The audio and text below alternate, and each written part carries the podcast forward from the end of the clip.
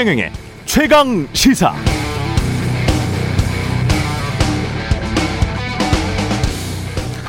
지난달 18일 윤석열 후보가 매일경제와 한 인터뷰 동영상이 뒤늦게 주목받고 있습니다. 사람이 먹으면 완전히 병 걸리고 죽는 것이라면 몰라도 부정식품이라는 건 없는 사람은 그 아래라도 선택할 수 있게 해줘야 한다. 이거 먹는다고 당장 어떻게 되는 것도 아니고 이런 발언뿐만 아니라 법인의 형사 책임을 면제해 줄 수 있는 형사법 개정이 있어야 돼요. 그래서 법인에 대해서는 고액 벌금 같은 걸 부과할 수 있어야 하고 그렇게 해서 문제가 생겼을 때는 돈으로 떼우면 떼우고 나가면 되는 거고 미국은 경영진의 형사처벌 리스크라는 게 거의 없어졌어요. 그래 그런 식으로 우리도 좀 바뀌어 나가고 법인의 형사 책임을 면제해 줄 수 있는 형사법 개정이 있어야 돼요. 이렇게 확실히 말했습니다. 기업의 잘못을 개인 오너, CEO가 아닌 법인에게 책임, 그것도 고액 벌금 같은 것만 부과시키자. 뭐 이런 취지인데요. 이대로 된다면 정경련, 재벌 등은 좋아할 것 같고 유전무죄의 경향성은 확연히 가속화될 겁니다. 고액 벌금에 대한 구상권 청구로 주주들 간 민사소송이 많아지면 대형 로펌은 대형 로펌은 혜택을 받게 되겠습니다. 반면 이런 말도 했습니다. 제가 마음대로 해고하자는 게 아니에요. 이를테면 게으르고 저성과자 또는 회사가 어려움에 처해서 인력을 감축하지 않으면 회사가 생존할 수 없어. 사업 구조 조정하면 정당하게 보상해주고 조기 은퇴 같은 거 시키지 않고 이런 거 안 하고 어떻게 회사가 사업을 할 수 있겠습니까?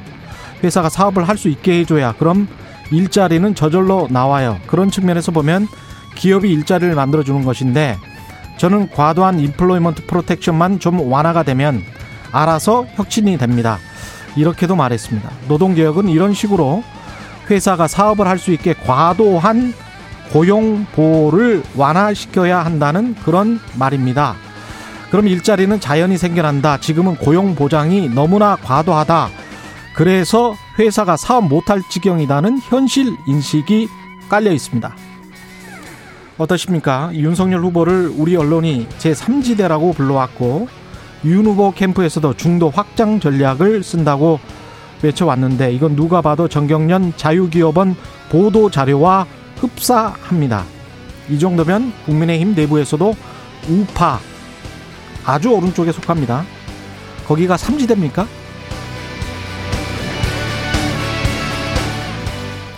네, 안녕하십니까. 8월 3일 세상에 이익이 되는 방송 최경련의 최강시사 출발합니다. 저는 KBS 최경련 기자고요. 최경련의 최강시사 유튜브에 검색하시면 실시간 방송 보실 수 있습니다. 문자 참여는 짧은 문자 50원, 긴 문자 100원이 드는 샵 9730 무료인 콩 어플 또는 유튜브에 의견 보내주시기 바랍니다. 이제 일라디오 콩에서도 보이는 라디오로 들을 수 있습니다. 콩 앱 켜시고 일라디오 채널 화면 하단에 캠코더 마크 누르면 일라디오 생방송 보이는 라디오로 보실 수 있습니다. 오늘 1부에서는 국민의힘 김기현 원내대표 만나고요. 2부에서는 윤석열 전 총장의 부정식품 발언에 따른 파 장, 기본소득당 용해인 의원과 짚어봅니다.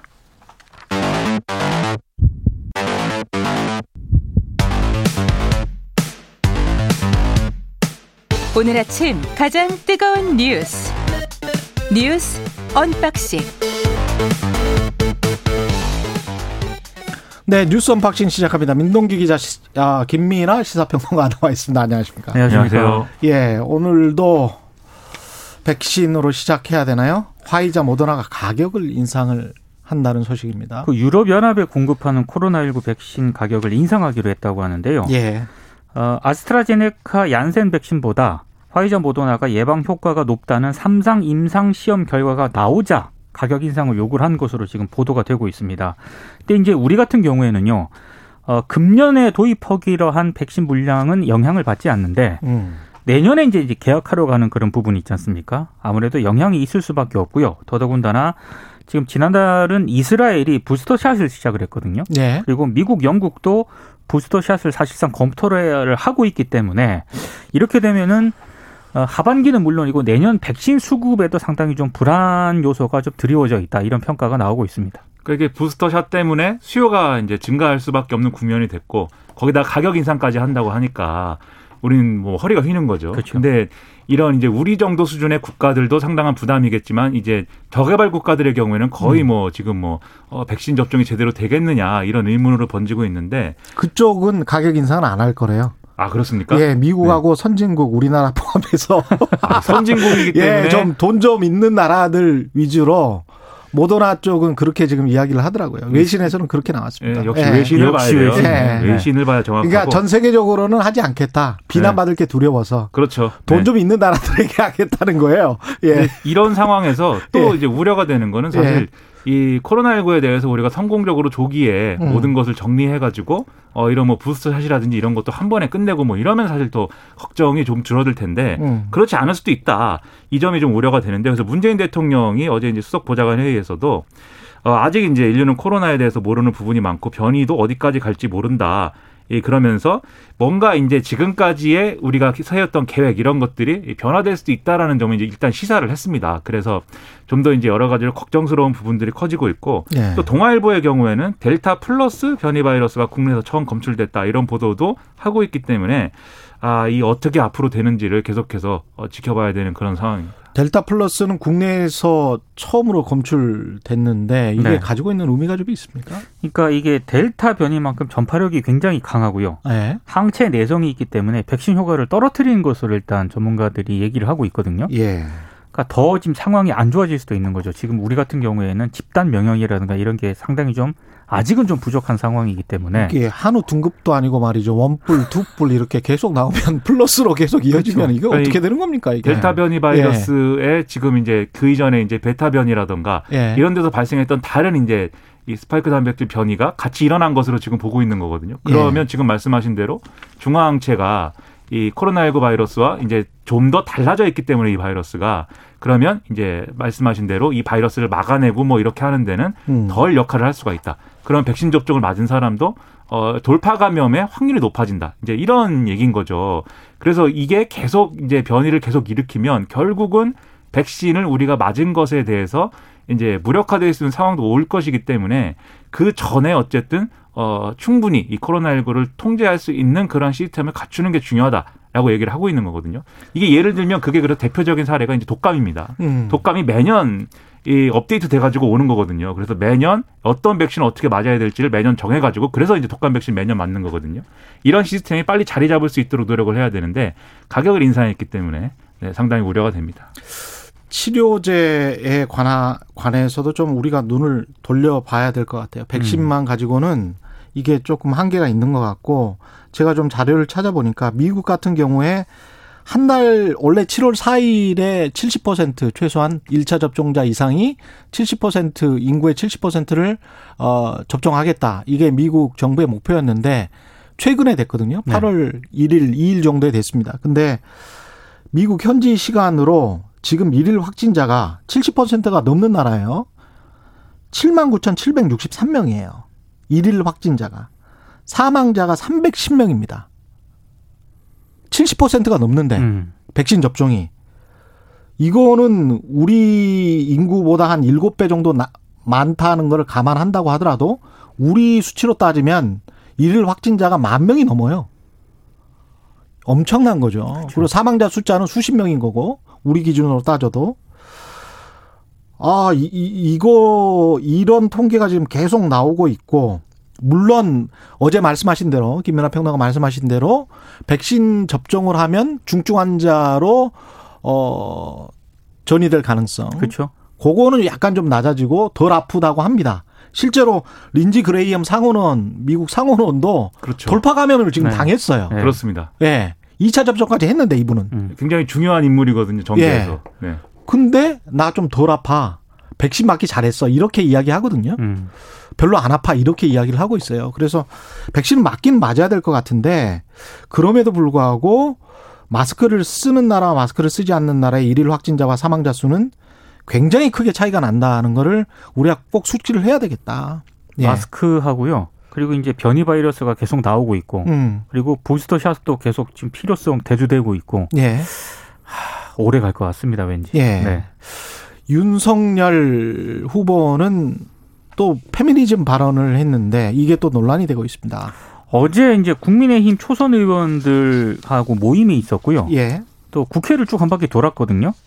이런저런 말들이 계속 나오고 있습니다. 특히 이제 저출생 문제의 여러 가지 원인을 살펴보면 자기가 얼마 전에 무슨 글을 봤는데 페미니즘이 정치적으로 악용이 돼서 남녀 간 건전한 교제도 정서적으로 막는다는 얘기도 있다. 이런 얘기를 했습니다. 그러니까 간단하게 말씀을 드리면 저출생 원인 가운데 하나를 페미니즘으로 지목을 한 것으로 보이고요.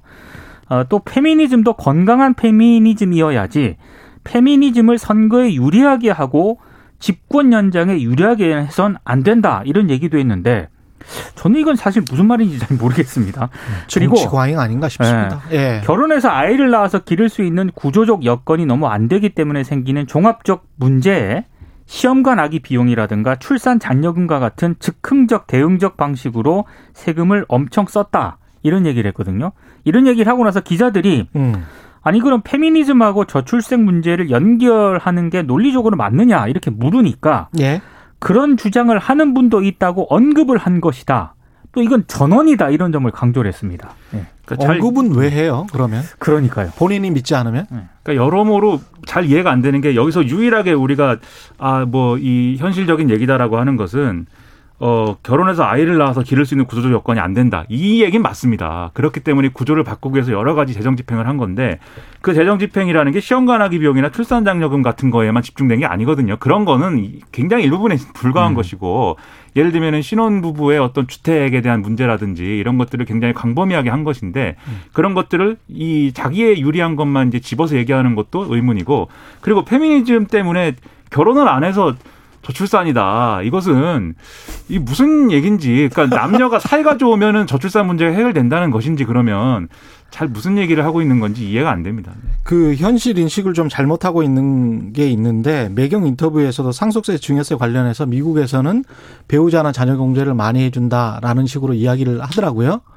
근데 한국에서도 배우자나 자녀 공제 많이 하고요. 제가 이 부분과 관련해서는 취재를 굉장히 오랫동안 해왔기 때문에 윤 전 후보, 윤 전 총장 후보보다는 더 많이 알 것 같은데 실제로 한국 같은 경우에 한 30억 정도나 100억 사이에 건물, 부동산을 한 70% 가지고 있다면 그리고 자녀를 두 명 정도 두고 있고 부인이 있다면 별로 세금 안 냅니다. 상속세. 거의 안 낼 수 있는 방법 많고요.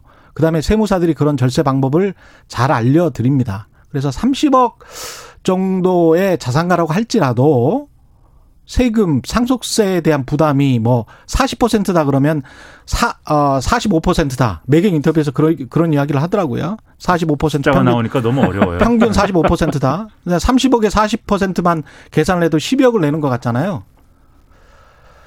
실제 한번 보세요. 세무 행정 처리 어떻게 하는지. 1억도 안 냅니다. 1억도 안 내요. 그리고 예. 보유세 그런 문제도 그렇지만 저출산과 관련해서 젊은 층들에게 한번 물어만 봤어도 음. 저는 페미니즘을 지목을 하진 않을 것 같습니다. 예.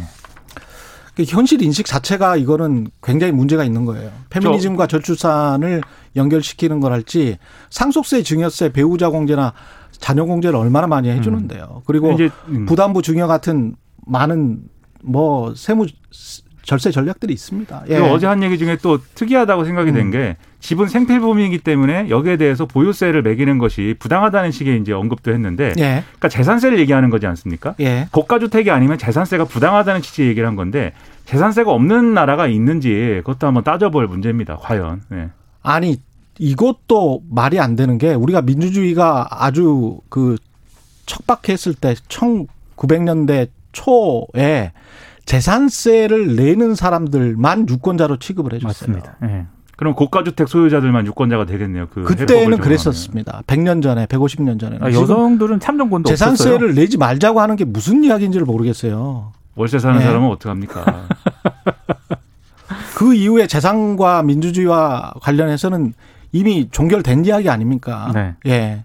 100년 세입자를 동안의 이야기인데 100년 전의 이야기인데 이걸 가지고 재산세를 내는 것도 부당하다. 재산세는 이중과세다.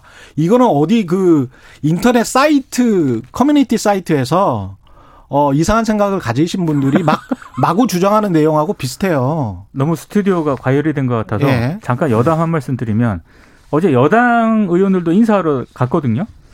민- 더불어민주당의 조홍천 의원이 윤 전 총장에게 아, 다리를 좀 오므리시라 이렇게 농반 진반을 섞어서 얘기를 했다고 합니다. 쩍벌 때문에. 네. 예. 알겠습니다. 예. 제 그 이야기들이 궁금하시면 정말 매경 인터뷰 동영상은 꼭 한번 보셨으면 좋겠습니다. 청취자분들도 한 1시간 정도의 발언이니까 그걸 쭉 보시면 이 후보의 어 여러 가지 생각들이 많이 담겨 있습니다. 객관적으로 보실 수 있을 것 같고요. 재난지원금 논란에서 또다시 이재명과 이낙연, 정세균이 예, 싸우고 있습니다. 이재명 지사가 어제 대전 충남 지역 기자간담회를 가졌는데요. 어, 중앙정부 정책하고 지방정부 정책은 다른 게 정상이다. 음. 전 국민에게 지원금을 지급해야 한다는 건 자신의 신념이다. 이렇게 얘기를 했습니다. 그러니까 예. 재난지원금을 지급하겠다는 의지를 계속 밝히고 있는 것으로 보이는데요. 이 정세균 전 총리가 어제 CBS와 인터뷰를 했는데 대한민국의 정치행정, 정당, 국회가 다 합의한 안을 경기도가 뒤집는다면 문제 아니냐. 이재명 지사가 국정 경험이 없어서 아마 이런 결정을 하고 있는 게 아닌가 싶다. 이렇게 비판을 했는데 여기에 대한 어떤 그런 반박 차원으로 보입니다.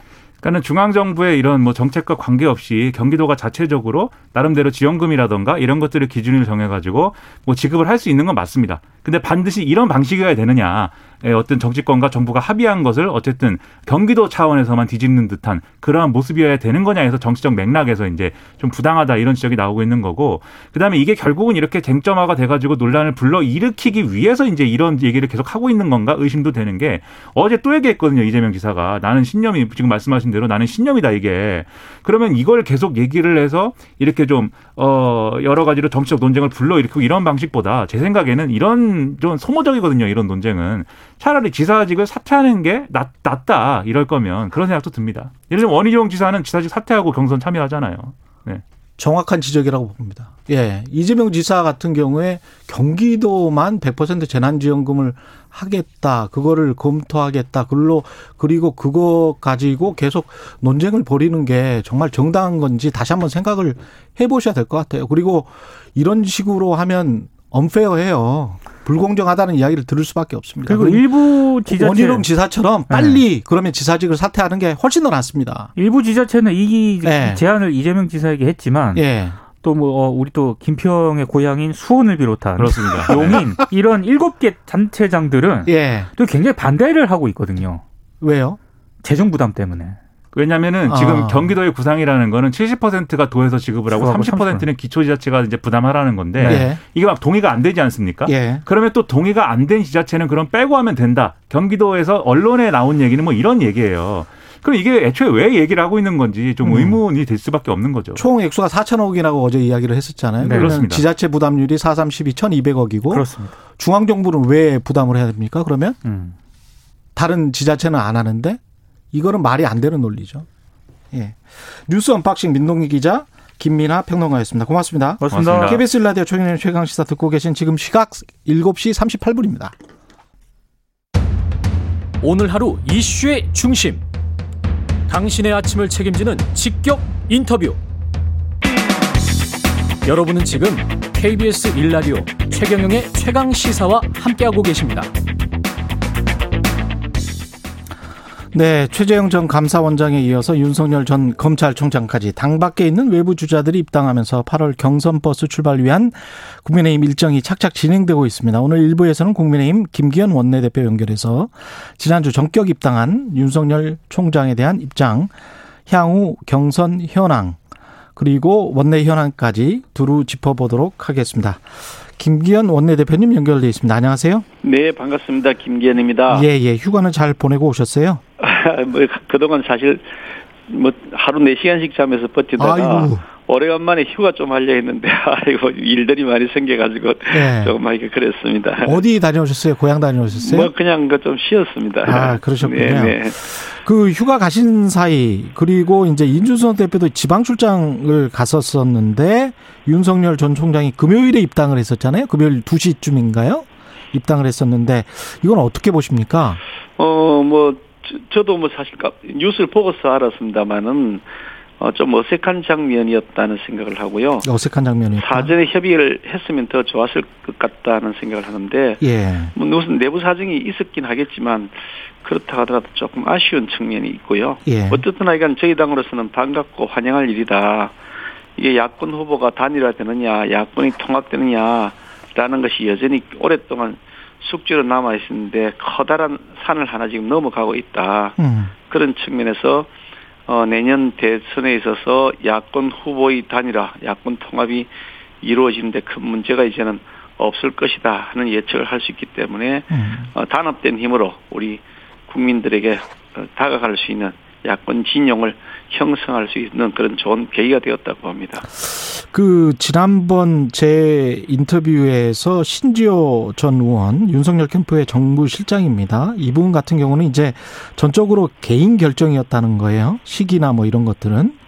그래서 이게 그 혹시 윤석열 후보가 어떤 다른 생각을 가지고 금요일 날 오후에 입당을 한 건지 아니면 어떤 시점에 있어서 왜 그 시점을 선택한 건지에 관해서는 잘 확인이 안 됩니까 지금?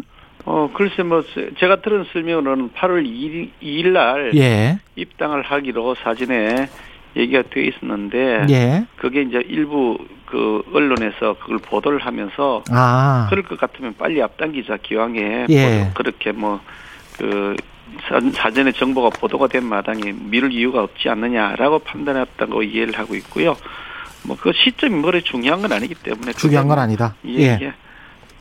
어제 그 상견례도 하셨고 그랬는데 그 어떠셨습니까?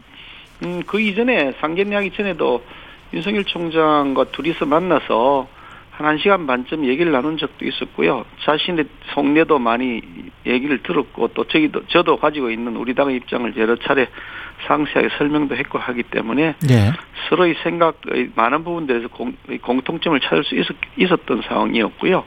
단순하게 뭐 입당에는 절차, 형식 절차를 거친 것에 불과한 것이기 때문에 어제 입당했다, 뭐 어떻게 상견례했다 이런 것은 하나의 절차다 그렇게 이해하시면 좋을 것 같습니다.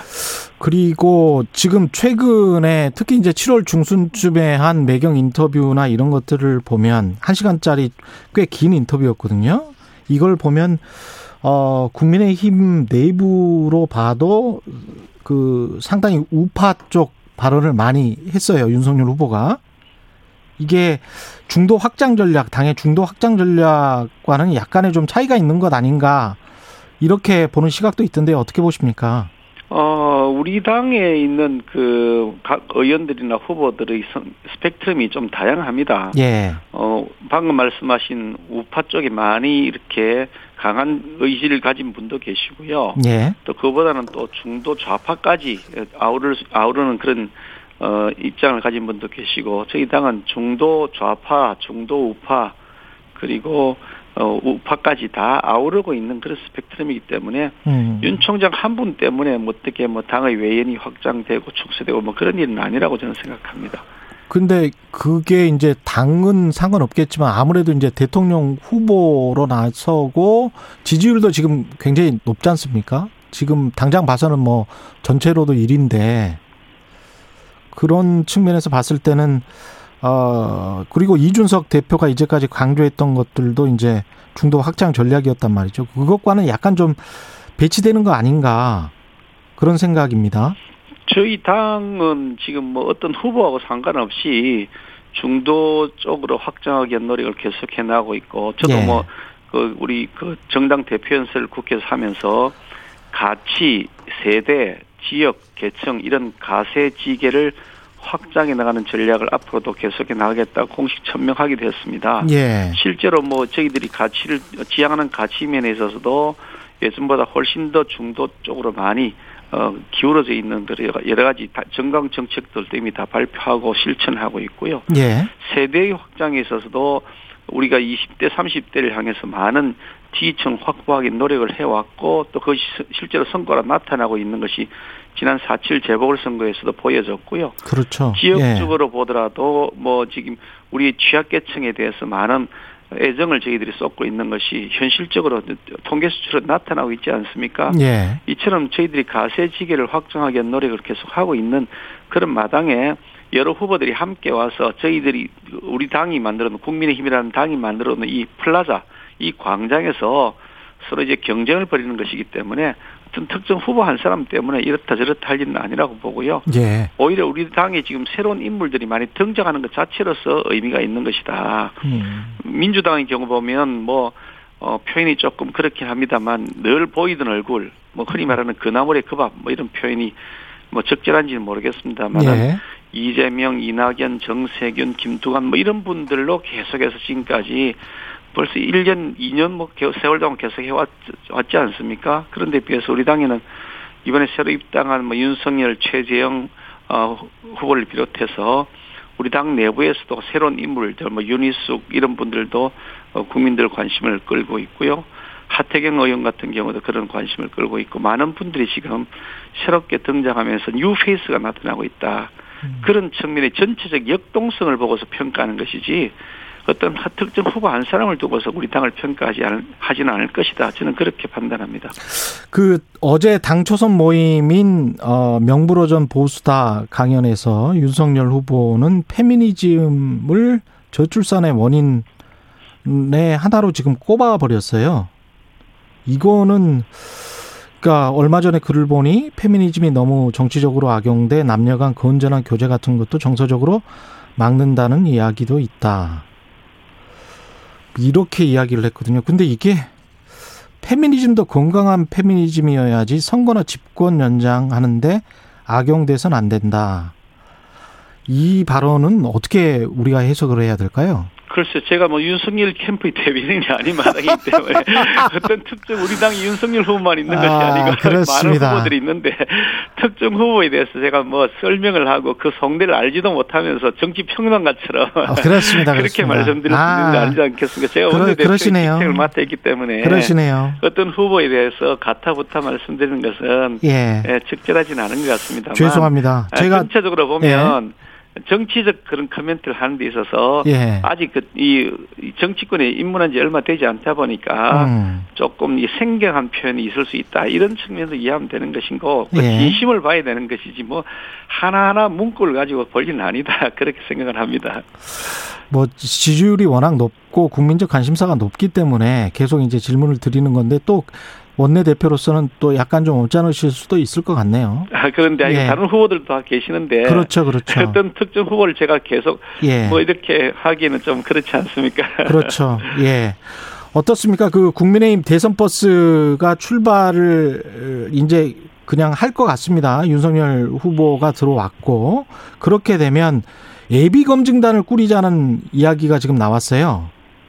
그 예비 후보에 대한 그 검증단에 대한 그 논의를 하고 있는데요. 예.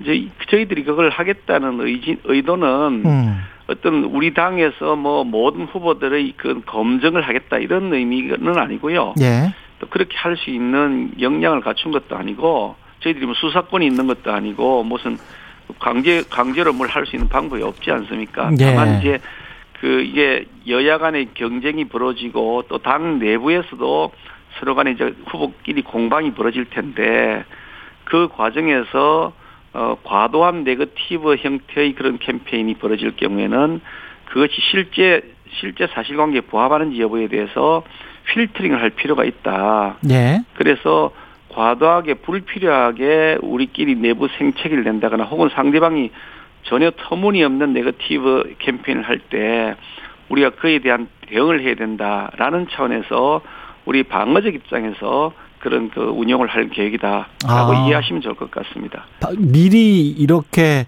공격적으로 하는 게 아니고 방어적 입장에서 한다라는 어떤 말씀이시죠. 후보에 대해서 예. 뭐 A 후보, B 후보에 대해서 그 검증을 하고 C 후보는 검증 안 하면 이렇게 할 수는 없지 않겠습니까? 그러네요. 예. 예, 예.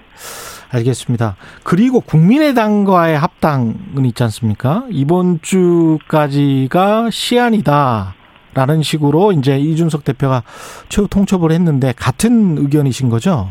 어, 뭐, 이번 주까지 시한이다. 최후 통첩 표현하니까 조금 아주 강한 표현이긴 합니다만. 예. 하여간 최대한 빨리 이 문제를 종결 짓자라는 의지의 표현이라고 이해하면 좋을 것 같은데요. 예. 저는 참 이해하기가 조금 어려운 것이 안철수 대표께서 왜 자꾸 이, 이 문제를 지지부진하면서 끌고 계신지를 잘 모르겠다. 음. 저하고 둘이서 만났어도 얘기하면서 합당 문제에 대해서 굉장히 긍정적으로 빨리 하자고까지 다 구두 합의를 하셨고 실제로 뭐 넘어야 될 특별한 과제도 없, 없었다고 서로 확인했는데 시간이 지나면서 자꾸 뭐 이런저런 다른 얘기들이 나오고 또 그러면서 당명을 바꾸자 이런 얘기까지 나와서 조금 그 당황스럽다는 생각을 하고요. 예. 지금 어차피 야권은 지금 단일화가 될 수밖에 없는 큰 흐름을 타고 있습니다. 이 큰 흐름을 거스를 수 있다고 저는 생각하지 않기 때문에 음. 또다시 타이밍을 놓쳤다는 그런 아쉬운 말씀, 아쉬운 얘기를 듣지 않으시도록 예. 하루 빨리 합당 문제 해결하고 야권 통합의 진영을 갖추어 나가는데 같이 보조를 맞춰주셨으면 좋겠다는 생각을 합니다. 혹시 만약에 합당이 뭐 안 되면 11월에 무슨 야권 통합 시나리오로 갈 수도 있- 있습니까? 그런 여지는 남겨두십니까? 어쩌면 뭐 안철수 대표께서는 그런 생각을 하고 있을지도 모르겠습니다. 자신의 어, 뭐 자신의 어떤 가치를 최대한 예. 극대화시키기 위한 방안으로 하나의 카드로 생각할 수 있을지 모르겠습니다만 저와 우리 당의 판단은 그때쯤 가서 단일화하겠다고 할 만큼의 힘이 국민의 당과 안철수 대표에게 남아있지 않을 것이다. 저는 그렇게 생각합니다. 우리 국민적인 관심이 야권이 단일화해서 이 그 문재인 정권을 심판해라 라고 하는 그 힘이 모아져 있는 것이고 그래서 우리 당 그 대표를 뽑을 때 이준석 대표라고 하는 36세의 저 우리 당 역사상 있을 수 없는 그런 기적적 일들이 일어난 것도 지금 새로운 변화를 통해서 이 야권이 단일화되어서 이 문재인 정권에 대한 심판의 뜻을 확실하게 구현할 구심체가 만들어 달, 되어 달라라고 하는 뜻인데 그 큰 흐름을 거스를 수 있을까?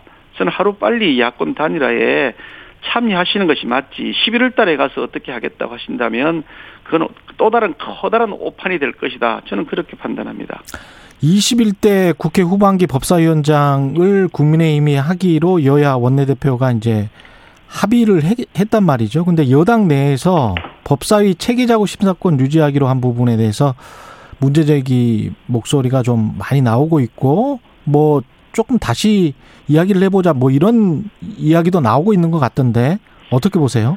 어, 여야 협상이 잘 지나는 과정을 거쳤습니다. 1년 이상의 세월 동안 예. 국회가 비정상적 상태에서 운영이 되고 있었고 그 국회를 정상화시키기 위해서 여야 원내대표 그리고 국회의장과 3자 이런 형태로 해서 오랫동안 협상을 계속 해온 결과 7월 23일에 최종 합의를 하게 된 것이고 그 합의문의 문항에도 보면 국회법의 그, 그 86조 사망을 이렇게 고친다라는 내용이 있는데 그 어, 100, 법제, 법사위의 심사 기일을 120일에서 60일로 단축한다. 또 그리고 법사위에 그 회부된 법률안에 대해서 체계자구 심사 범위를 벗어나 심사해서는 아니 된다. 라는 문안을 국회법에 새로 신설하자. 예. 라는 합의를 합의문에 구체적으로 명시를 했습니다. 음. 그 상태에서 최종 합의를 한 것이기 때문에 그에 다시 플러스를 하거나 마이너스를 하거나 하는 것이 있을 수가 없는 일이다. 예. 여야 합의를 그 오랜 지난한 과정을 1년 이상의 그긴 세월 동안 서로 밀고 당기기 하면서 최종적으로 합의한 것인데 그 합의 문화를 잉크가 마르기도 전에 다시 깨겠다. 만약에 그렇게 한다 그러면 국회를 완전히 그냥 수렁으로 밀어 넣는 것이다. 진흙탕 속으로 밀어 넣는 것이다. 여당이 그런 선택을 하지는 못할 것이다. 저는 그렇게 생각합니다. 네, 여기까지 듣겠습니다. 말씀 감사하고요. 네, 고맙습니다. 네, 김기현 국민의힘 원내대표였습니다. 고맙습니다. KBS 1라디오 최근의 최강시사 1부는 여기까지입니다.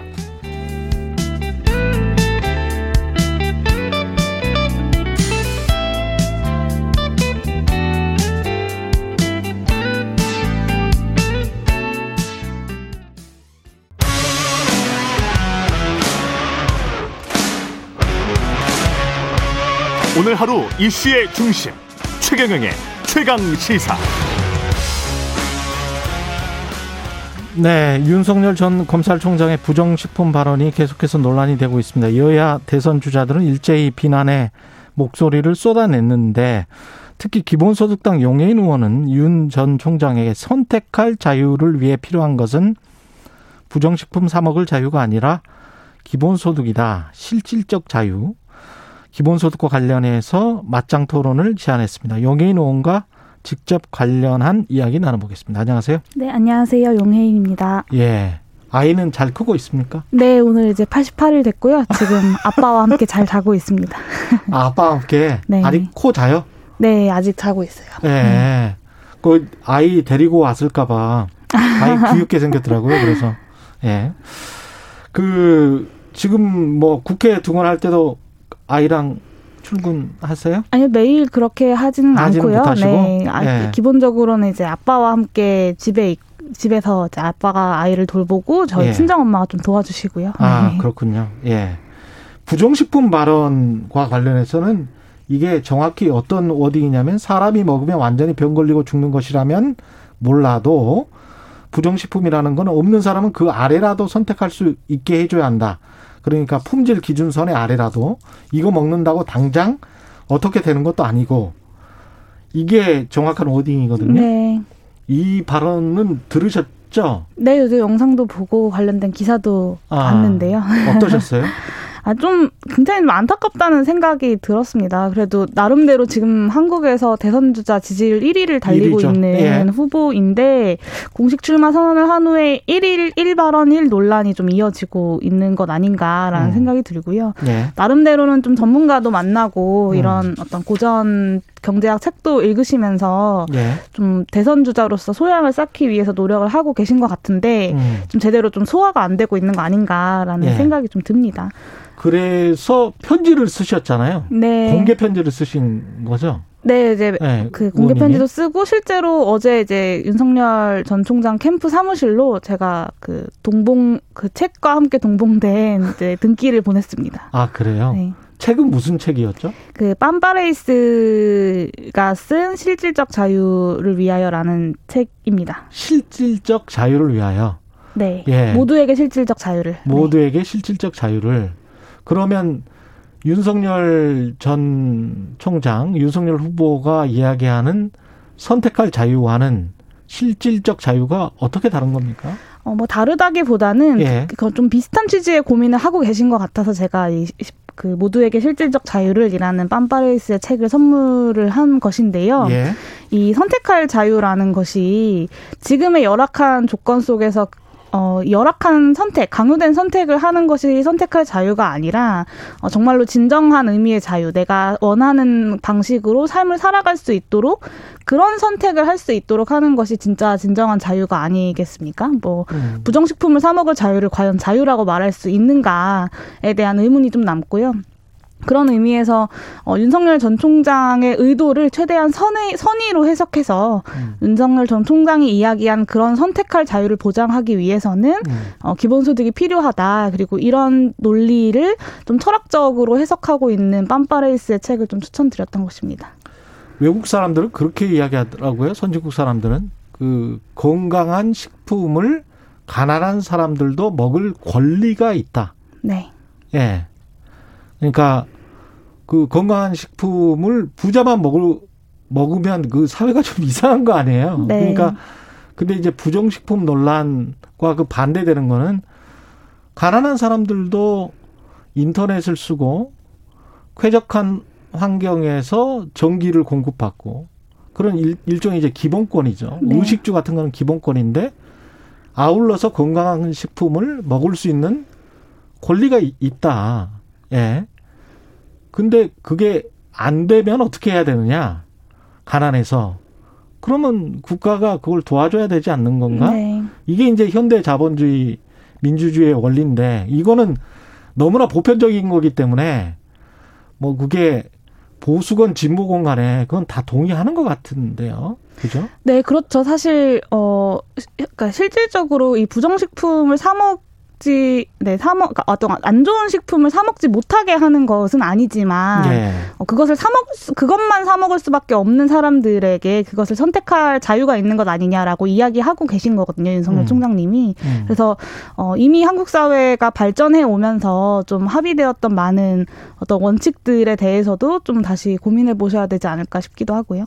근데 이제 용인 의원은 기본소득당이란 말이죠. 네. 근데 기본소득과 이 선택할 자유는 그 완전히 다른 이야기입니까? 어- 어떻게 보세요? 이거는 아, 네. 마- 왜 이게 서로 연결이 되죠? 네, 이 선택할 자유를 위해서 기본소득이 필요하다라고 말씀을 드렸던 건데요. 음. 어, 지금 우리나라에서 어, 개개인들의 자유를 혹은 개개인들이 어떤 것을 선택하지 못하게 하는 것은 없습니다. 뭐 의사가 되고 싶다면 의대에 가면 되고, 예. 뭐 정치인이 되고 싶다면 정치에 뛰어들면 되고, 예. 국회의원이 되고 싶다면 출마를 하면 되지만, 되죠. 예, 현실적으로 예를 들면 정치인이 된다라고 이야기를 했을 때 음.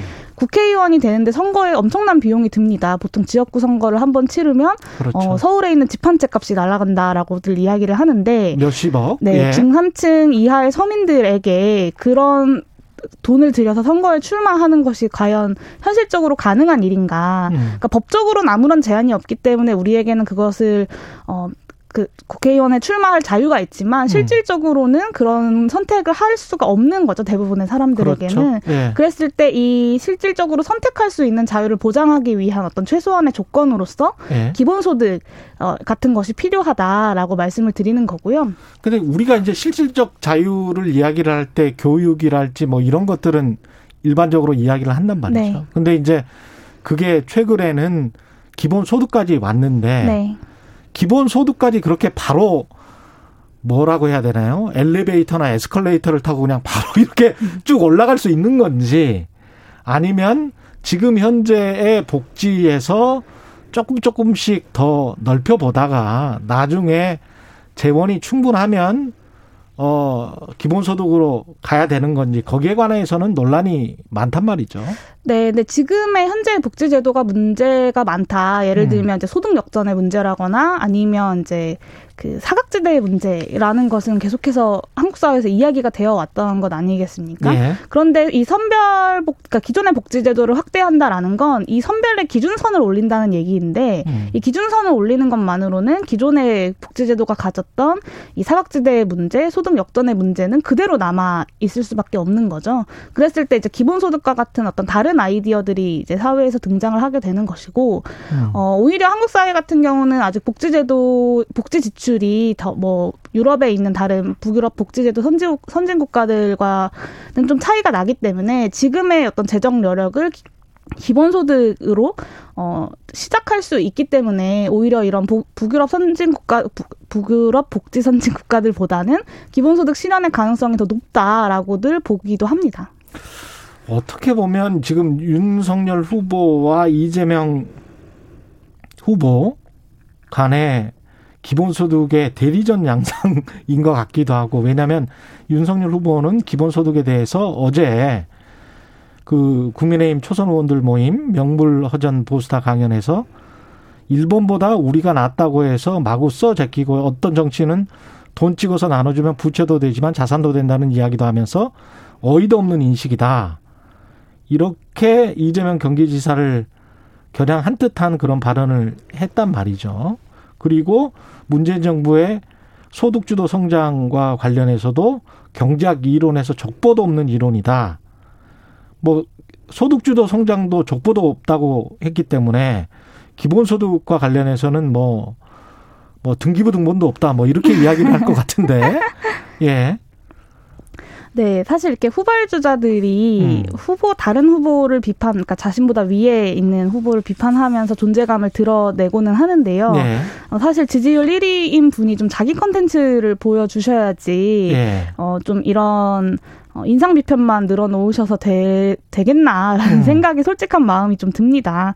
이 대선 지지율 1위로서 좀 본인이 생각하는 정책과 공약을 다듬고 발표하는 모습들을 좀 집중해서 보여주셔야 하는 시기라고 저는 생각하는데 음. 윤석열의 공약, 윤석열의 정책, 윤석열이 꿈꾸는 대한민국은 전혀 보이지 않고 음. 어, 오히려 이렇게 정권 교체라는 수사만 남아 있고 예. 다른 어떤 대권 주자들을 공격하는 정치공학적 행보만 좀 보이고 있는 거 아닌가라는 우려가 좀 들고요. 예. 저는 이래서는 지금 국민들이 윤석열 전 총장에게 보내고 있는 지지율 금방 어, 사그라들 거라고 생각합니다. 그 정말로 음. 페이스메이, 페이스메이커 역할만 하고 끝낼 것이 아니라면 윤석열 전 총장이 좀 자기 콘텐츠를 개발하는데 좀 더 힘을 쏟아야 되지 않을까 싶습니다. 기본소득과 관련해서는 이재명 지사가 제일 공약이 아니다라고 하면서 한 발 발 빼는 모습이잖아요 이번 음, 대선에서 네. 관련해서 기본소득당 용혜인 의원님은 약간 섭섭하지 않으세요?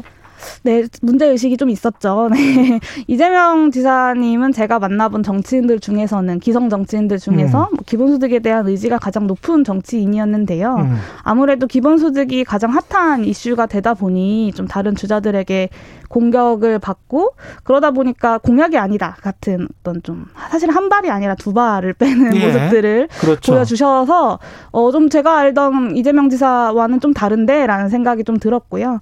어 왜 그런 것 같으십니까? 현실적으로 이게 지금 한국 사회에서 받아들여지기 힘든 것 아닌가라는 현실론에 기반한 거 아닐까요? 저는 기본소득에 대한 국민들의 어떤 기대감은 충분히 있다고 생각하고요. 음. 오히려 좀 당내에서 기본소득을 지지하는 뭐 의원이라거나 이런 세력이 좀 거의 없기 때문에 그런 선택을 하셨던 것이 아닌가 싶습니다. 이번에도 음. 결국에는 다시 기본소득 정책을 발표하고 공약을 발표하시면서 기본소득 일선에 돌아오셨거든요. 근데 음. 어 이것과 관련된 뭐 같이 지지를 하는 국회의원이라거나 이런 분들이 전혀 보이지 않아가지고 예. 아마 그런 게 좀 영향을 미치지 않았을까 싶습니다. 민주당 내에서. 그럴까요? 그런데 그러면 민주당 내에서도 그렇고 국민의힘은 말할 것도 없고 기본소득에 관해서 이거는 현실적이지 않다라고 주장하시는 의원들이 다수인 거는 사실이잖아요. 네, 사실 국민의힘은 작년에 이제 김종인 비대위원장이 기본소득을 1호 정강 정책으로 발표를 했던 적이 있고요. 예. 그런데 막상 대선 레이스에 들어가고 나서 음. 어, 기본소득이라는 정책이 워낙 이재명 지사의 브랜드다라는 이미지가 강하다 보니 아. 사실은 좀 이렇게 정치적인 결정이었다. 네, 국민의힘도 미, 그, 이렇게 좀 기본소득이라는 말을 더 이상 하지 않게 되어버린 상황이라고 좀 저는 보고 있고요. 음. 뭐 민주당 내에서는 이제 어, 민주당뿐만 아니라 전통적인 복지국가를 강화해야 된다라는 주장과 기본소득론자들의 주장은 언제나 좀 부딪혀 왔는데요. 그렇죠. 지금도 그 과정에 있다고 저는 좀 생각합니다. 그럼 더불어민주당 싱크탱크인 민주연구원에서 생활기본소득 보장 이거를 또 10대 핵심 공약 테마 중 하나로 검토 중인 것으로 알려졌단 말이죠. 네. 생활 기본 소득이라는 것도 비슷한 맥락일까요? 그러, 그러면서 이게 당이 뭐 선거에 개입하는 거 아니냐 이런 논란까지 지금 불러오고 있는데. 네, 사실 이제 생활 기본 소득이라는 것의 자세한 내용을 음. 제가 뭐 공개된 것을 아직 찾지 못해가지고 예. 들여다보진 못했는데요. 뭐 기존의 어떤 생애 주기별 뭐 아동수당의 확대라거나 기초노령연금의 확대의 정책들을 음. 이번에 그 민주연구원에서 생활기본소득이라는 이름을 좀 붙였던 것 같습니다. 예. 그래서 어떤 부분적이고 범주형 기본소득의 모델이라고는 볼 수 있지만 우리가 흔히 생각하는 보편적 기본소득의 모델이라고 보긴 좀 어렵다라고 생각하고 있는데요. 근데 어쨌든 그 계속해서 선별이라는 기존의 복지 방식을 고집하고 있는 민주당에서 당 차원에서 좀 이런 정책들을 고려하고 연구하고 있는 것은 좀 고무적이라고 보는데요. 음. 그런데 이제 이 정책과 관련된 논쟁이 아무래도 대선 국면에서는 좀 어, 굉장히 예리하게 좀 부딪히고 있는 형국인 것 같아서 좀 더 지켜봐야 할 것 같습니다. 용호님 이게 지금 현실적으로 몇년 내에 가능하다라고 네. 생각을 하면서 지금 추진을 하실 거 아니에요? 네네. 어떤 생각을 갖고 계시는 거예요? 네, 그 저는 이 현실 가능성에 대해서 오히려 좀 되묻고 싶은데요. 예. 그러니까 기존의 선별적인 복지제도를 강화해야 된다라는 이야기는 이미 10년 전부터 나왔지만 음. 지금까지 한 번도 성사되지가 못했습니다. 근데 기본소득 같은 경우는 어 주- 정- 정확히 말하면 중산층 동맹이라고 말씀드릴 수 있거든요. 그러니까 음. 기존의 선별제도들은 선별적인 복지제도들은 사실은 세금을 내는 사람 따로 있고 세금으로 혜택을 보는 사람이 따로 있습니다. 그러다 보니까 내가 세금을 더 내겠다라고 증세의 사회적인 합의를 만들어내기가 사실 굉장히 어렵습니다. 그런데 기본소득 같은 경우는 어, 국민 대다수가 수혜를 보는 방식으로 설계되어 있기 때문에 어, 이런 증세를 사회적으로 합의하는데도 훨씬 더 용이하다고 보고 있고 요. 그렇기 때문에 기본소득이 어떤 형태로 일단 시작이 되고 나면 저는 어, 증세 그 재원의 규모를 늘려 나가는 데에 크게 어려움이 없을 거라고 예상하고 있습니다. 그러니까 복지와 조세를 함께 패키지로 놓고 생각을 하는 게 기본 소득의 개념인 거군요. 네. 이 재원 문제 때문에. 기본소득은 그렇기 때문에 증세 논의와는 좀 뗄 수 없는 문제긴 하고요. 예. 정치인으로서 증세를 이야기한다는 것이 사실은 어떻게 보면 좀 자살골 같은 거죠. 네, 표 떨어진다라고들 예. 많이 이야기하시는데 그럼에도 불구하고 기본소득과 함께 좀 어, 증세에 대한 논의가 진행이 된다면 조금 더 가능성이 크게 열릴 것 같습니다. 예, 국민의힘 대선 주자 유승민 전 의원 같은 경우는 이제 중부담 중복지 주장하시는 분이고요. 네. 기본소득에 대해서 죽도 밥도 아니고 허황된 망상이다. 이재명 후보의 기본소득은 최재형 전 감사원장도 성장 정책이라는 이게 궤변에 불과하다. 예? 기본소득이 그러면서 이제 유승민 전 의원은 또 공정소득도 주장을 하고 있습니다. 네. 다 헷갈릴 것 같아요. 이게 뭐 무슨 소득이 이렇게 많나? 음. 예. 맞습니다. 유승민 국민의힘 전 의원이 이제 공정소득을 주장하고 계시고 예. 최대 50만 원까지 이제 소득 보전을 해주겠다라는 음. 것인데요. 저는 사실 좀 어디가 공정하다는 건지 좀 되묻지 않을 수가 없습니다. 예. 그러니까 지금의 생계 1인 가구 생계급여도 사실은 월 50만 원 수준이 넘거든요. 예. 그런 상황에서 월 50만 원의 공정소득을 기존의 복지제도를 다 통폐합해서 진행하겠다는 것이 과연 현실 가능한 일인지도 좀 묻고 싶고요.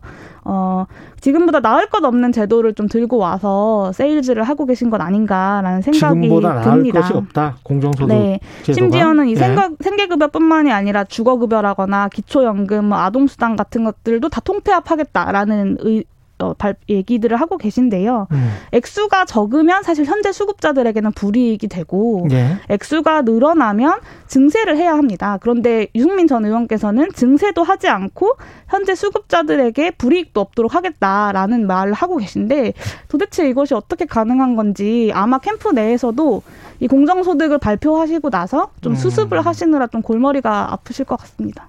이재명 지사가 경기도 에만 네. 100% 재난지원금 주자 한번 검토해 보겠다.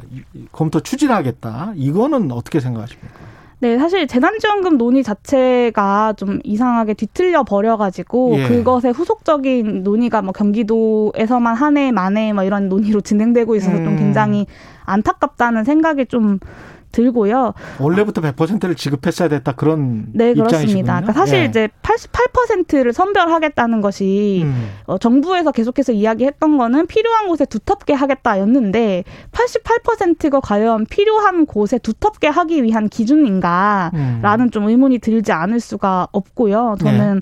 어 필요한 곳에 두텁게와 보편 지급이 사실 매번 충돌을 했었는데 이번에는 필요한 곳에 두텁게라고 이야기하면서 사실은 선별은 꼭 해야 되고 하지만 보편 지급의 효과도 내고 싶은 어떤 그런 욕망들이 뒤섞여서 88%라는 좀 애매한 숫자가 나온 거 아닌가 싶습니다. 이번 대선에서 기본소득 마지막으로 어떤 의미가 있는 것 같습니까? 사람들이 이게 너무 먼 이야기인 것 같고 재원도 뭐 수십조 원 든다 고 알고 있고 그 재원을 도대체 어떻게 마련할 것인가에 관해서도 걱정이거든요. 네, 재원 마련에 대해서는 음. 이미 다양한 모델들이 제시되어 있습니다. 지금 한국 사회에서 기본소득 논의에 필요한 것은 기존에 일해야만 받을 수 있는 복지가 아니라 어, 우리 모두가 최소한의 인간으로서 권리를 보장받을 수 있는 방식으로서 기본소득이 필요하다라는 사회적 합의를 하는 것이 좀 지금의 우선적인 논의인 것 같고요. 대선 과정에서 재원 마련에 대한 논의들은 저는 충분히 진행될 거라고 생각합니다. 음. 이재명 지사님이 발표하신 내용도 있고 저희 기본소득당에서도 매월 60만 원의 기본소득 모델을 가지고 있는데 이 매월 60만 원의 기본소득을 실현하기 위해서 재원이 어떻게 조달되어야 하는지를 차근차근 발표해 나갈 예정이거든요. 아. 그래서 지금 중요한 건 이 복지제도가 한계에 다다랐고 그리고 4차 산업혁명으로 산업구조가 바뀌고 코로나19로 인해서 경제 위기가 찾아온 지금 이 시기에 기본소득이 과연 필요한가 아닌가를 결정하는 거라고 생각합니다. 그래서 음. 이번 대선에서 기본소득이라는 아이디어가 굉장히 뜨거운 화두가 되었고 여기에 대항해서 공정소득, 안심소득 같은 다양한 소득 보장 제도들이 예. 어, 제시되고 있는 거라고 생각하거든요. 어, 이런 다양한 소득 제- 보장 제도들 중에 무엇이 가장 어, 좋은 제도인지는 국민 음. 여러분들이 대선 경선 대선 과정에서 판단하실 거라고 생각합니다. 알겠습니다. 오늘 말씀 감사하고요. 기본소득당 용해인 의원이었습니다. 고맙습니다. 네, 감사합니다. 공정, 공익, 그리고 균형. 한 발짝 더 들어간다. 세상에 이익이 되는 방송. 최경영의 최강 시사.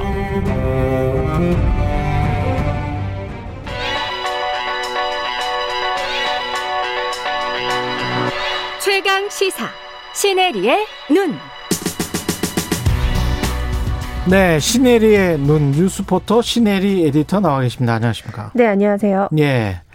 오늘은 남북 정상회담 관련 소식인가요? 네, 예. 맞습니다. 그 얼마 전까지만 해도 굉장히 외신에 이 남북 정상회담 관련해서 이제 논의가 시작되고 있다는 기사가 나왔는데 이제 청와대에서는 이를 이제 부인을 했죠. 음. 사실이 아니다. 그런데 그 최경영 우리 진행자님께서도 그 기사를 보셨던 것 같은데 로이터가 이제 다? 예, 예. 단독 기사를 썼는데 예. 사실 꽤나 이제 자세하게 썼습니다. 음. 그리고 또 세 명 정도의 소스를 인용한 기사인데요. 익명의 소스였죠? 네, 익명의 소스였고요. 예. 그래서 사실은 제가 보기로는 이미 논의는 하고 있다고 봐야 되는 건 아닌가. 하지 만 청와대 입장에서는 이거를 공식적으로 이렇게 인정하기는 지금 좀 이를 수도 있다. 이렇게 보는데요. 로이터 보도를 보면 논의는 했던 것 같아요. 네, 맞습니다. 뉘앙스는 분명히 그렇게 써져 있습니다. 예, 예. 논의조차 안 한 건 아니지만 아직까지 섣불리 이걸 발표하기는 좀 이르지 않나라는 그렇죠. 생각이 들었습니다. 예. 그런데 이제 사실 얼마 전부터 계속 외신에서 다뤘던 거는 음. 이 북한의 경제가 최악이다. 그리고 식량난이 굉장히 심각하다는 이 기사였거든요. 어, 지금 실제로 지난해 북한의 경제가 4.5% 역성장했습니다. 아 마이너스. 네. 근데 이게 마이너스 4.5%. 네, 이게 심각하네요. 23년 만에 예. 최악의 결과인데요. 음. 어, 지금 겉으로는 북한의 입장에서는 코로나19 확진자 없다라고 얘기하지만 사실상 그게 아? 진실인지는 네, 예. 모르고요. 지금 폭우 때문에 굉장히 기상악화가 심한 데다가 그래서 지금 작물도 굉장히 지금 상태가 좋지 않다. 그리고 유엔이 앞으로 4개월간 북한의 식량 부족은 더 심각해질 것이라고 아예 경고를 한 상태고요. 음. 사실 김정은 위원장도 6월 달에 이 식량 위기를 어, 표면적으로 인정을 했습니다. 아. 네, 그 인정을 했고 실제로 그 워딩을 보면 위기라는 표현을 합니다. 근데 그 외신에서도 보도를 보면 이 김정은 위원장은 사실 허풍을 좀 떨기 좋아하는 그런 네. 캐릭터이기 때문에 음. 이 스스로 위기라고 했다는 것 자체는 굉장히 더 심각할 수도 있다라는 거고요. 그렇죠. 어, 제가 또 봤던 한 가지는 김정은의 갑작스러운 체중 감량이었습니다. 어, 살이 살- 빠졌더라고요. 네, 살을 거의 뭐 2, 30kg 정도 빠- 뺐다고 하는데요. 홀쭉해진 모습을 보였잖아요. 뺀 건지 빠진 건지는 우리가 알 수가 없잖아요. 네. 다이어트를 한 건지. 네, 맞습니다. 네. 그래서 뉴욕 타임즈에서도 이게 사실 살을 뺀 건지 다이어트를 한 건지 뭐 알 수는 없지만 음. 이게 참 재밌는 게 그 살을 뺀 그 모습을요. 구경 TV에서 계속 비추고 있고요. 일부러 헐렁한 티셔츠를 입으면서 살을 뺐다는 걸 굉장히 과시를 하고 있다는 거고요.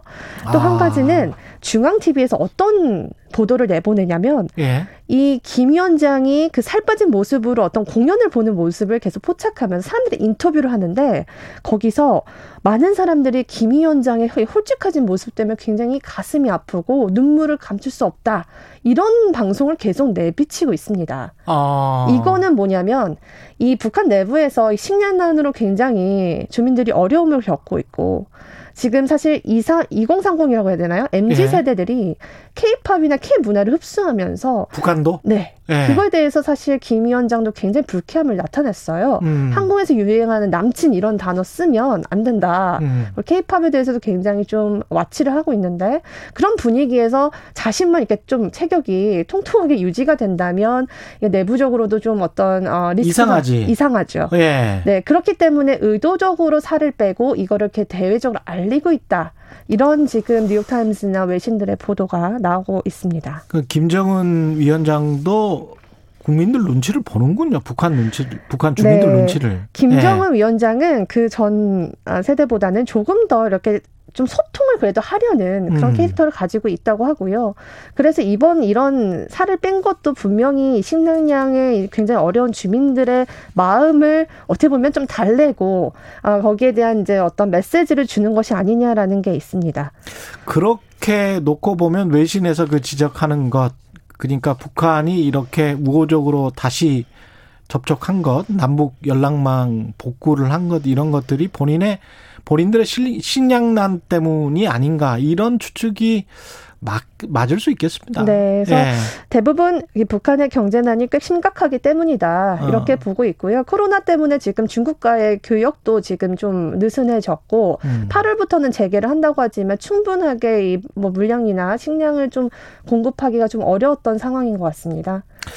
그러, 그런데도 불구하고 이제 김여정 부부장은 한미 연합 훈련에 대해서 비판을 했단 말이죠. 네, 맞습니다. 일종의 자존심 같은 것일 수도 있겠고. 그럼요. 예. 이거를 그냥 가만히 두고 볼 수는 없겠죠. 음. 이게 뭐 한두 번도 아니고 매년 에, 매번 이 한미 연합 훈련에 대해서 비판을 했고요. 똑같이 이번에도 남북 관계 앞길을 흐리게 할 수 있다면서 우리나라의 결정을 주시 예의 주시하겠다 이렇게 좀 얘기를 했고요. 외신에서도 이미 이거는 예상이 됐던 아, 반응이다. 왜냐하면 음. 이제 한미 연합 훈련을 적대감 표현으로 그동안 봐왔기 때문에 늘 그랬죠. 예, 그래서 예. 이거를 그냥 이번에 넘어가기는 좀 자존심이 상하니까 그렇죠. 네, 분명 이런 메시지를 좀 대적으로 던진 것이 아니냐라고 했고요. 바로 이후에 이제 미국 국방장관의 입장을 내놨습니다. 음. 여기서 또 이제 재미있던 포인트가 이 미국은요 계속 한미 동맹을 강조하고 있어요. 예. 그러니까 한미 동맹이 일단 중요하기 때문에 북한과 대화한다. 이렇게 얘기를 하면서 음. 이 한미 어, 연합훈련 관련해서도 어, 대한민국과 같이 합의를 통해서 이게 이제 될 것이다 이런 얘기를 했습니다. 한미 동맹에 한국을 강조를 하고 있는 거네요. 그렇죠. 예. 그래서 직접적으로 이런 말도 했습니다. 어, 북한에 대해서는 우리는 대화에 열려 있지만 한국 방어를 돕기 위한 책임과 공약에 계속 초점을 맞추고 있다는 게 미국 국- 국무부의 입장이거든요. 음. 지금 사실 우리나라는 미국의 굉장히 중요한 파트너입니다. 얼마 전에 바이든 대통령이 반도체 대란 회의에 이- 그 삼성을 초대를 두 번이나 그랬죠. 했었죠. 예. 그러니까 그 경제적으로도 굉장히 파트너십이 중요한 게 이제 우리나라가 됐고요. 음.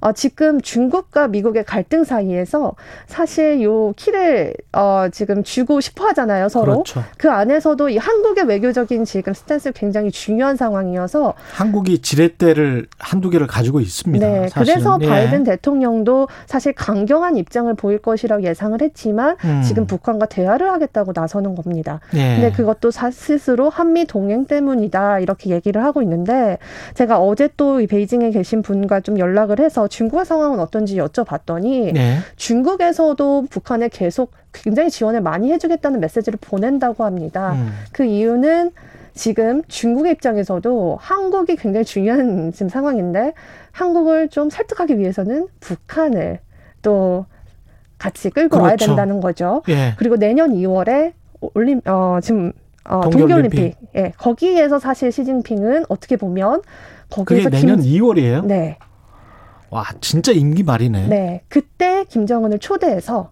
어. 어떻게 보면 바이든과 함께 대화를 하는 어떤 그런 장을 만들고 싶지 않아 하는가 이렇게 좀 얘기를 사자회담 같은 거? 네. 어. 물론 그건 희망 사항이겠지만 예. 그런 것도 좀 생각하고 있지 않을까라는 얘기를 하고 있더라고요. 음. 그리고 또 한 가지 중요한 게 지금 어 교황의 방북이 추진 중이라고 합니다. 그래 그랬었죠. 네, 그래서 지금 그 교황청 장관이 된 유흥식 주교가 로마에 가 있거든요. 음. 그래서 지금 지속적으로 얘기를 하고 있고 사실 문재인 대통령이 얼마 전에 미국에 갔을 때 교황 측근이 그레고리 추기경을 만났는데 거기서 어느 정도의 그 방북에 대한 의견 교환은 분명히 있었을 것이라는 게 외신도 그리고 국내 언론들도 보도를 했었습니다. 음. 아, 이번 가을에 또 이탈리아 로마에서 G20가 열려요.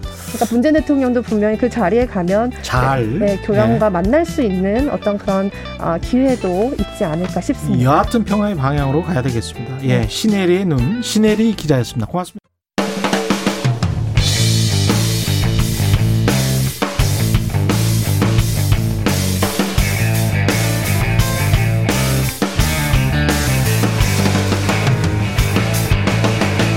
최경영의 최강 시사. 최경영의 최강 시사. 진실 탐사 K.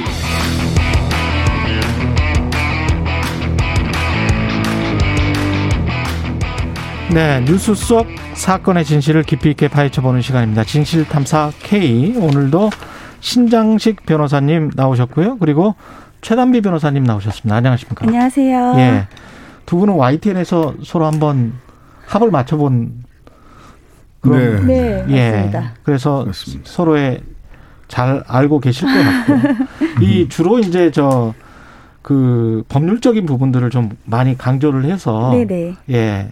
범, 법리와 그리고 팩트 위주로 좀 설명을 많이 해주셨으면 좋을 것 같고요. 윤석열 전 총장, 윤석열 후보 관련해서 일단 고소 고발이 있었는데 그 이른바 이제 준리벽화 라는 거는 지금 현재는 흰색 페인트가 칠해지고 네. 뭐다 지워졌다고 합니다.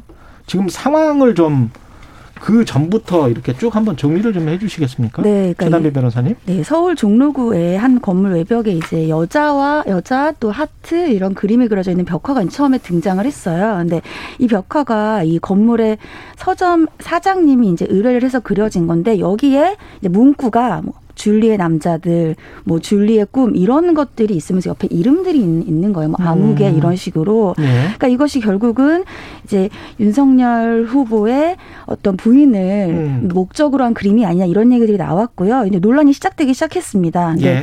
그 당시에 이제 이 뭐 문제가 되니까 그 중고서점의 사장님께서 나는 표현의 자유를 주장을 한 것이다. 그러니까 음. 여기에 대해서는 얼마든지 다른 사람들이 여기에 대한 뭐 표현을 또 할 수가 있고 풍자다. 문제- 풍자다. 아. 그리고 문제가 되니까 이 문구는 지우겠다 해서 처음에 그 다음 날 문구를 지웠어요. 이제 예. 페인트로. 근데 그림은 여전히 있었습니다. 예. 그러니까 여기에 표현의 자유고 누구나 여기에 표현을 할 수 있다고 하니까 예.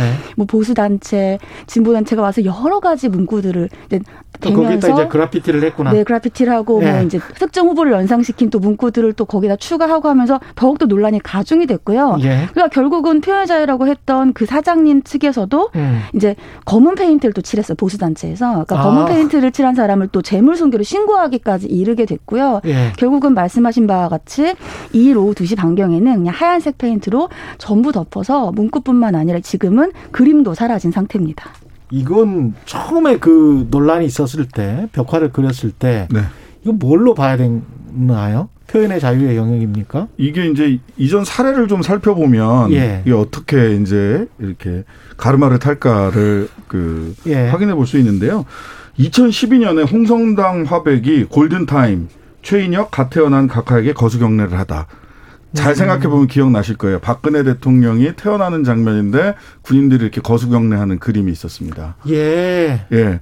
그 다음에 홍섬당 화백 예 기억납니다. 예. 그 다음에 최지룡 씨라고 하는 분이 문재인, 안철수 두 사람이 동성애를 하는 그림을 푸- 만화를 아, 그- 그리기도 아, 했어요. 그것도 기억나요. 그것도 기억나시죠? 예, 예. 그 다음에 가장 최근으로 놓, 고 보면 2017년에 올랭피아와 더러운 잠이라고 이구영 화백이 예. 국회에서 전시를 해서 더 문제가 되긴 했는데요. 아 맞다 국회에서 예, 전시했었어요. 세월호 예. 일곱 시간을 풍자하는 그림을 그렸었습니다. 맞습니다. 예, 근데 이게 특히 2012년에 홍성당 화백의 그림이나 최주령 씨의 만화 예. 같은 경우 어떻게 됐느냐 선관위에서 후보자 비방죄로 아. 고소 고발을 했어요. 예. 그랬는데 전부 다 무죄 판결이 나왔습니다. 이건 예술의 영역이고 풍자다 라고 아. 해서 무죄 판결이 났고요.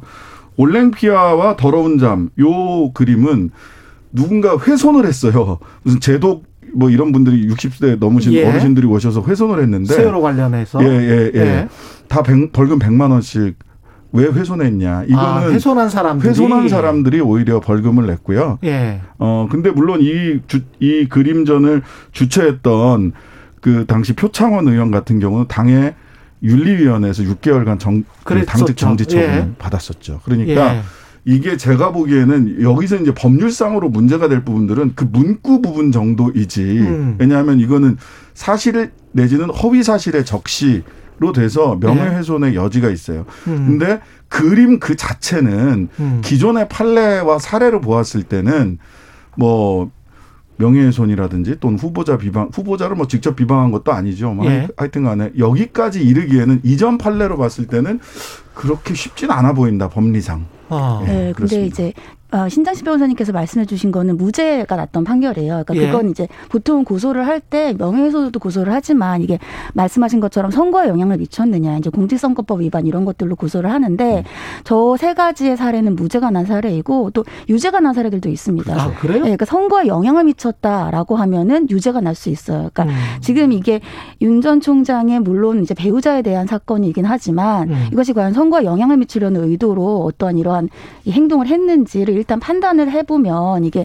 반드시 무죄가 또 확실하다 이렇게 또 보기는 또 어려울 것 같고 어 이게 표현의 자유이냐 아니면은 뭐 명예훼손의 문제이냐 이런 것들은 사실 그 딱 단순히 예전에 세 가지의 판례로만은 또 재단할 수 없는 그런 문제들도 있습니다. 그 케이스를 다시 한번 면밀히 봐야 되겠네요. 그렇죠. 그러니까 예. 예. 를 들면 케이스 이것이 케이스마다 그렇죠. 다르다. 근데 이제 이 당시에는 이제 굉장히 윤 전 총장에 대해서 네거티브적으로 한 사람들이 이제 부인에 대한 공세를 굉장히 많이 했을 때였고 예. 사실은 이게 이제 명예훼손이라고 하면은 딱 그 부인의 이름을 언급하진 않았지만 줄리라는 게 나오잖아요. 문구 이제 신변 호사님께서 말씀하셨던 줄리라는 문구가 음. 특정인을 연상할 수밖에 없는 문구란 말이에요. 예. 그렇기 때문에 과연 이 특정인을 연상케 함으로써 어떠한 선거에 영향을 미치려는 의도가 있었느냐 또 이러한 것들도 사실은 한번 봐야 될 문제입니다. 후보의 배우자는 공인으로 봐야 되는 겁니까? 그 뭐 저는 이게 참 경계가 애매하긴 한데요. 예. 어, 국회의원이나 장관 부인과 달리 대통령 후보의 영부인은 어, 대통령의 영부인 같은 경우는 국고 지원을 받고 부속실도 따로 있고 하니까 그렇죠. 이거는 거의 뭐 준 공무원 아니냐 음.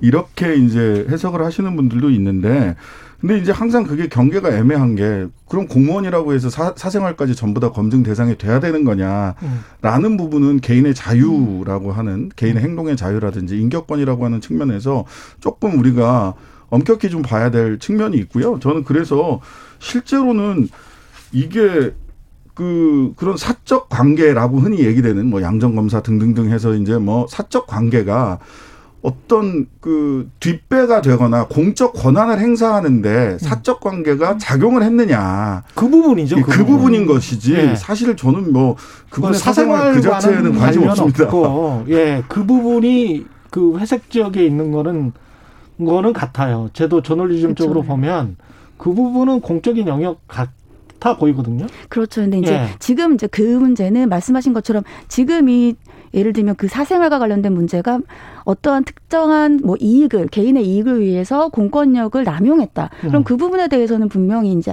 우리가 검증을 해야겠죠. 예. 그, 그러니까 그 검증의 대상은 예를 들면 고소나 고발이나 수사를 통해서 이루어져야 되는 것이고 음. 그럼 과연 이러한 검증을 하는 것에 있어서 벽화를 이용하는 것이 맞느냐. 그 부분이 다시 말씀하신 것처럼 공적 인물의 이론으로 가는 것인데 음. 공적 인물의 이론은 이제 많이들 아시지만 우리가 표현의 자유라든지 명예훼손을 어느 정도로 감내해야 되느냐. 일반적으로 우리 같은 사이는 음. 감내의 정도가 굉장히 그러니까 낮습니다. 그러니까 우리는 일- 우리의 이름을 바로 이렇게 알리거나 우리의 사실이라 하더라도 명예를 훼손하는 경우에는 바로 이제 유죄가 인정이 될 수 있는데 최단비 변호사님도 거의 공인이세요.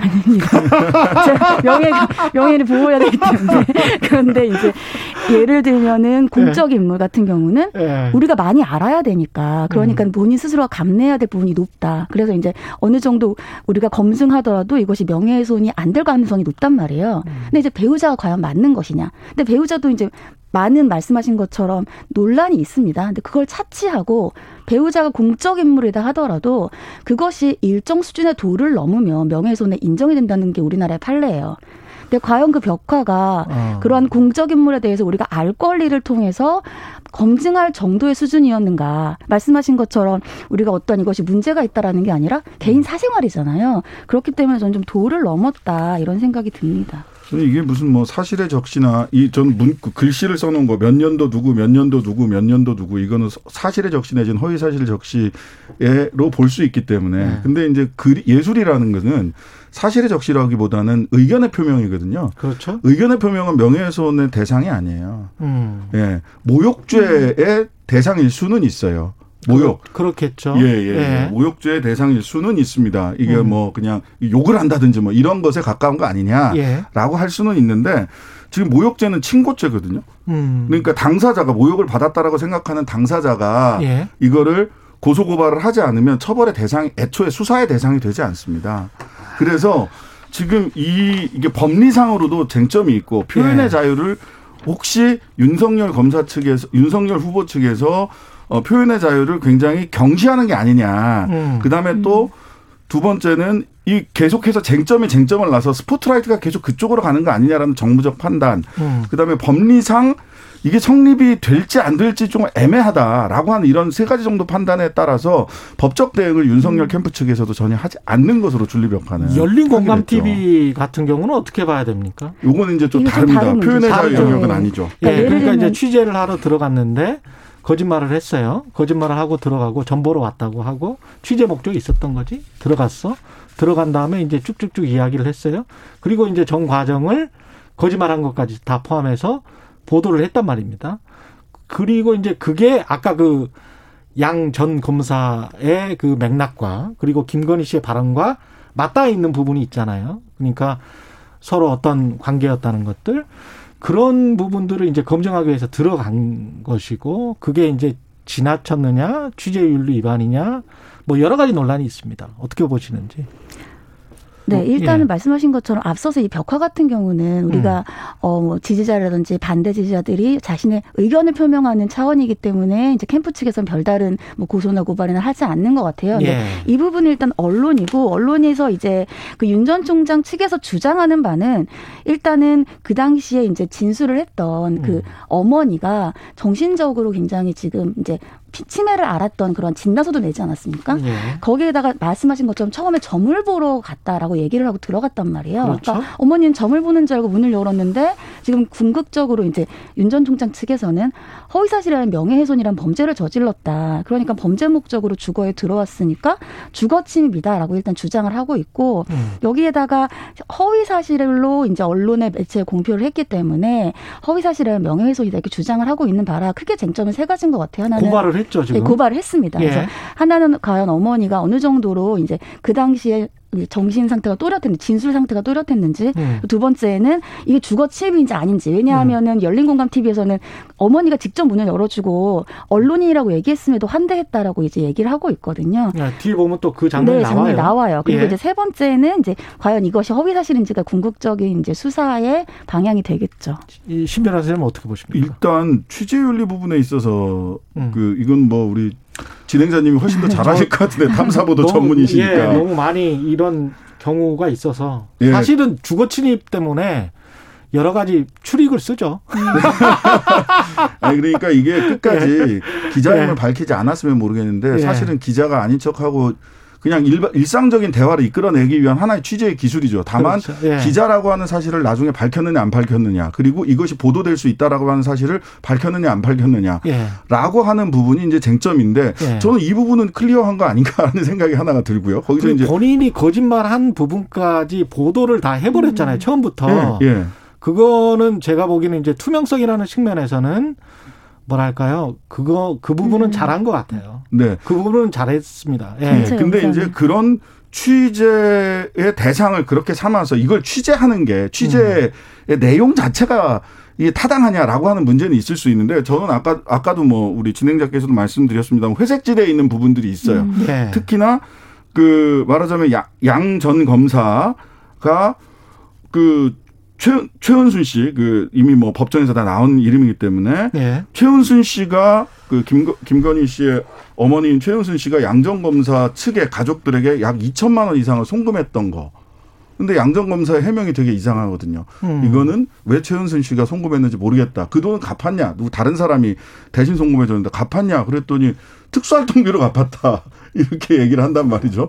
이게 되게 이상한 부분이죠. 이상해요, 그다음에 그 부분이. 예. 그다음에 아크로비스타 취득 과정도 굉장히 여러 가지 의문이 있습니다. 뭐 306구 이미 뭐 주소도 윤석열 총장이 자기 그 입당 원서에서 다 드러내 버려 가지고 음. 아크로비스타 B동 306호와 17층 예. 이 과정에도 양정 검사가 관여돼 있다라고 하는 여러 가지 의혹들이 있단 말이죠.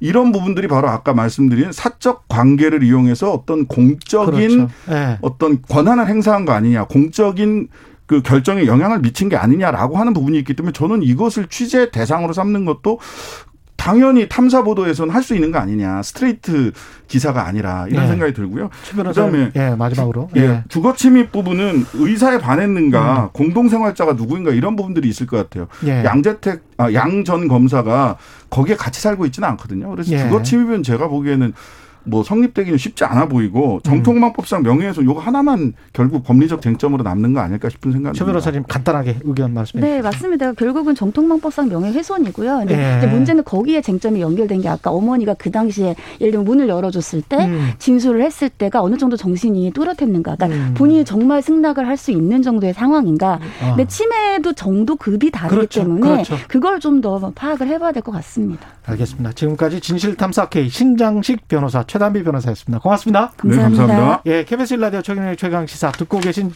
지금 시각은 8시 46분입니다. 최경영의 최강 시사는 여러분과 함께합니다. 짧은 문자 50원, 긴 문자 100원이 드는 샵 9730. 어플 콩과 유튜브는 무료로 참여하실 수 있습니다.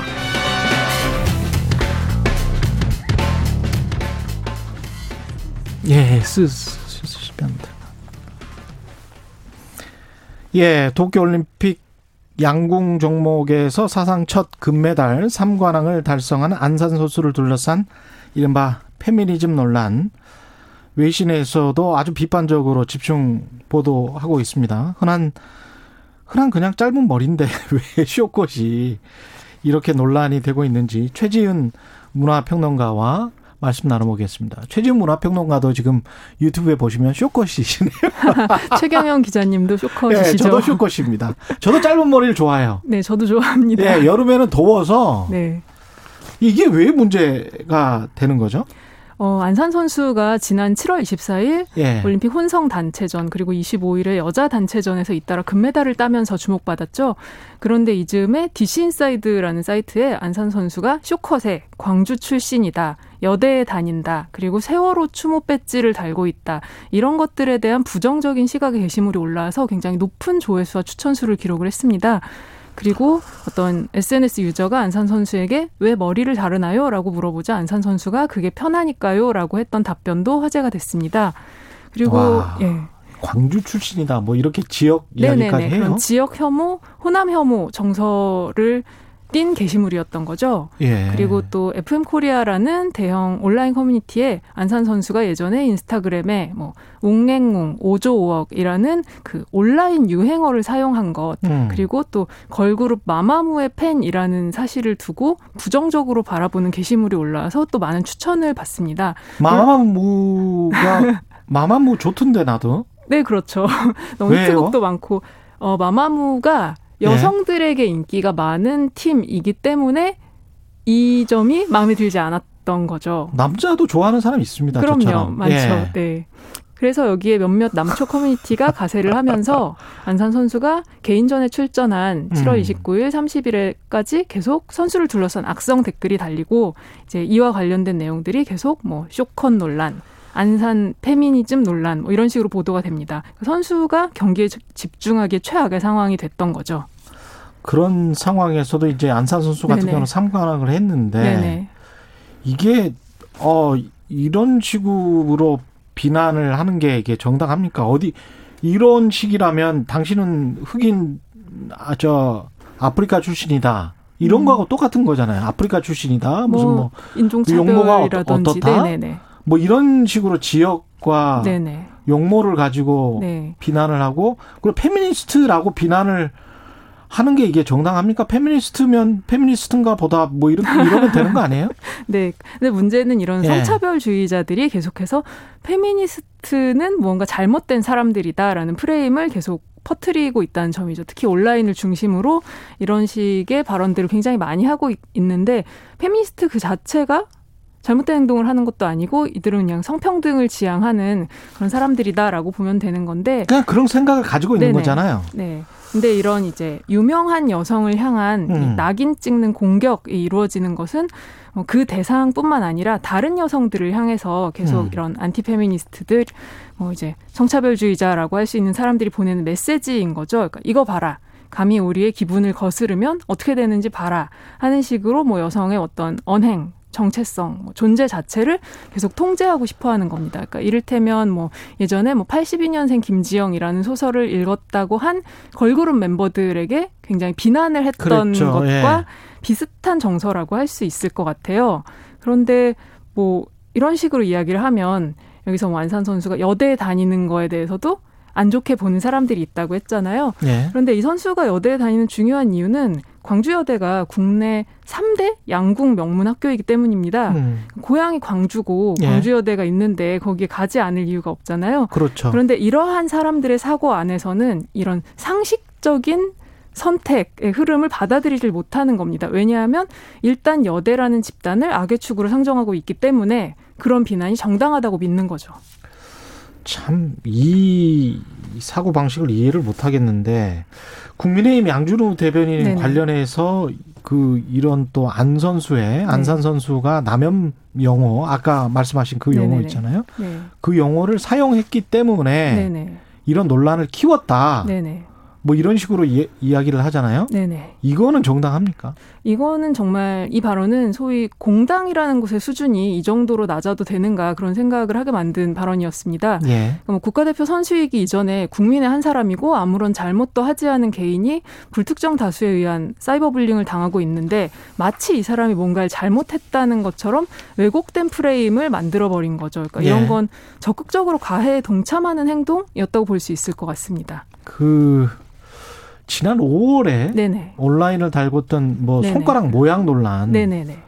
이런 것 관련해서도 이제 이게 남성 혐오가 조직적으로 뭐 진행되고 있고 뭐 네. 이렇게 이제 주장을 네네. 하시는 분들이 있잖아요. 이거는 어떻게 봐야 될까요? 그 당시에 이제 이런 손가락 모양이 잘못됐다. 이건 남혐 이미지다라고 주장했던 분들의 그 주장에 따르면 음. 그 모양, 그러니까 손가락 모양이 음. 한국 남성의 성기 크기를 비하한다라는 주장이었습니다. 왜냐하면 예. 그 이유는 약 5년 전에 사라진 여성 커뮤니티 메갈리아라는 사이트가 있는데 그곳의 로고가 그 손가락 모양이기 때문이었던 거죠. 그런데 메갈리아는 페미니즘을 대표하는 상징이 아니고 말씀드렸듯이 이미 사라진 지 오래됐고요. 음. 그리고 이 무언가를 집으려고 할 때 어, 엄지와 검지를 이용하는 것은 아마 인류가 손을 사용하기 시작한 이후로 계속 그래왔을 겁니다. 예. 그러니까 여러분이 지금 어떤 작은 물건을 집으려고 하실 때 만들어지는 사용하죠. 예. 네, 뭐 펜을 잡을 때도 그렇고 소주 잔을 들 때도 그런 모양이 되는데 이제 그것에 대해서 이거는 페미니스트들이 남성을 비하하기 위해 의도적으로 이미지를 사용하고 있다. 그리고 그런 식으로 뭐 포스터에 넣은 것도 남성 비하를 의도한 것이다라고 주장을 한 겁니다. 이게 너무 과다한 것 같아요. 이 너무 그리고 예민한 것 같아요. 이렇게까지 음. 할 필요가 있나요? 그러니까 이것은 사실은 이렇게 주장하는 사람들도 진심으로 이것이 남혐이라고 믿어서가 아니라 네. 어, 어떤 성평등을 주장하는 여성들의 입을 막기 위해서 어, 이것도 남성 혐오 표현이다. 저것도 남성 혐오 표현이다. 이 여자는 페미니스트다라는 식으로 계속 어떤 분위기를 몰아가고 있는 거죠. 예. 그 다른 쪽에서는 네. 이렇게 막 그 낙인 찍는 공격 네네. 그리고 과도한 마치 백인 우월주의자들이 흑인들을 공격했던 것 같은 그런 양상이잖아요. 음. 이런 게 음, 일부 급진 페미니스트가 벌였던 남혐 운동에 대한 음, 어떤 반작용이다. 음. 반격이다. 음. 이렇게 지금 주장하는 사람들도 음. 있거든요. 그렇게 주장하시는 분들에게는 그렇다면 이제 여러분이 생각하는 일부 급진 페미니스트는 무엇인가라고 다시 한번 여쭤보고 싶어요. 그러니까 음. 이를테면 없어진 지 오래된 메갈리아를 의미하시는 것인가 혹은 이제 굉장히 규모가 작은 사이트인 워마드 같은 사이트를 말씀하시는 것인가 그리고 여기서 이야기하는 남혐 운동이라는 게 뭘까 그러니까 뭐 소라넷 폐쇄하라는 운동 혹은 뭐 불법 촬영 편파 수사를 비판하는 운동 뭐 강남역 살인 사건 추모 집회 이런 것들이 이제 이분들에게는 남혐 운동이라고 보이는 것인가라고 여쭤보고 싶고요 오히려 지금 이런 남초 커뮤니티의 낙인 찍기 공격은 2015년 이후에 일어난 한국 페미니즘 붐에 대한 반발이라고 볼 수 있을 것 같습니다. 그러니까 사회가 성평등을 향해서 움직이는 것을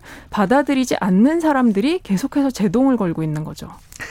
이 관련해서 어떤 배우가 뭐 왜 유도 선수는 머리가 네네. 짧은데 네네. 그쪽은 공격 안 하냐? 네네. 그쪽은 맞을 것 같으니까 네네. 그러는 거 아니냐? 뭐 이런 음. 어, 게시글도 올렸던데 네. 어떻게 보면 어 좀 자기보다 약해 보이는 상대방을 음. 공격하는 그런 측면도 있는 것 같습니다. 네, 그리고 이 사람에게 마음에 들지 않는 몇 가지가 예. 있는데 그것을 이제 뭐 머리가 짧다 혹은 성별하고 상관없는 어떤 온라인 유행어를 사용했다라는 걸 가지고 그냥 이 사람을 뭐 나쁜 사람이다라고 음. 몰아가는 방식인 거죠, 지금.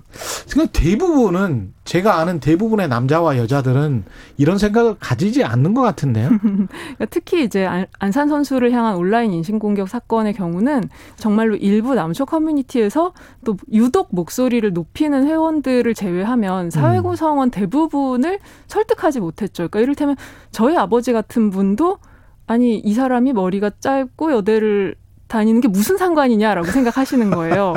그런데 예. 이제 이것이 누군가에게는 사과해야만 하는 일이다라는 예. 생각이 뭘 사과를 해? 든다는- 하라는 그렇죠. 거? 머리 짧은 거를 머리를 자른 거를 뭐 미장원 원장님한테 뭐 사과를 혹은 어떤 온라인에서 유행하는 말을 썼다라는 거 예. 그것을 사과하기를 바라는 건데 이제 예. 그 사과가 이루어지지 않는 것에 되게 분개를 하고 있는 것이죠. 예. 이게 외신에서 영어로 이걸 온라인 학대 abuse라고 했거든요. 네. 이거는 sexual abuse처럼 성적 학대하고 똑같은 음, 네. 단어를 쓴 거예요. 네네네. 이건 좀 음. 우리가 생각을 해봐야 될 것 같습니다. 네, 그 예. 한국 언론에서 흔히 젠더 갈등이라는 식으로 퉁치는 경우가 많은데 이번 예. 같은 경우는 정말로 일방적인 공격이었다고 할 수 있으니까요. 우리가 우리 사회가 도대체 이러한 그 사건들이 발생했을 때 어떻게 소화해야 할 것인가 그리고 언론에서 이를 어떻게 다루어 할- 다루어야 할 것인가를 음. 굉장히 좀 많은 음, 숙제를 남겨준 말씀 감사하고요. 같습니다. 예, 지금까지 최지은 문화평론가였습니다. 고맙습니다.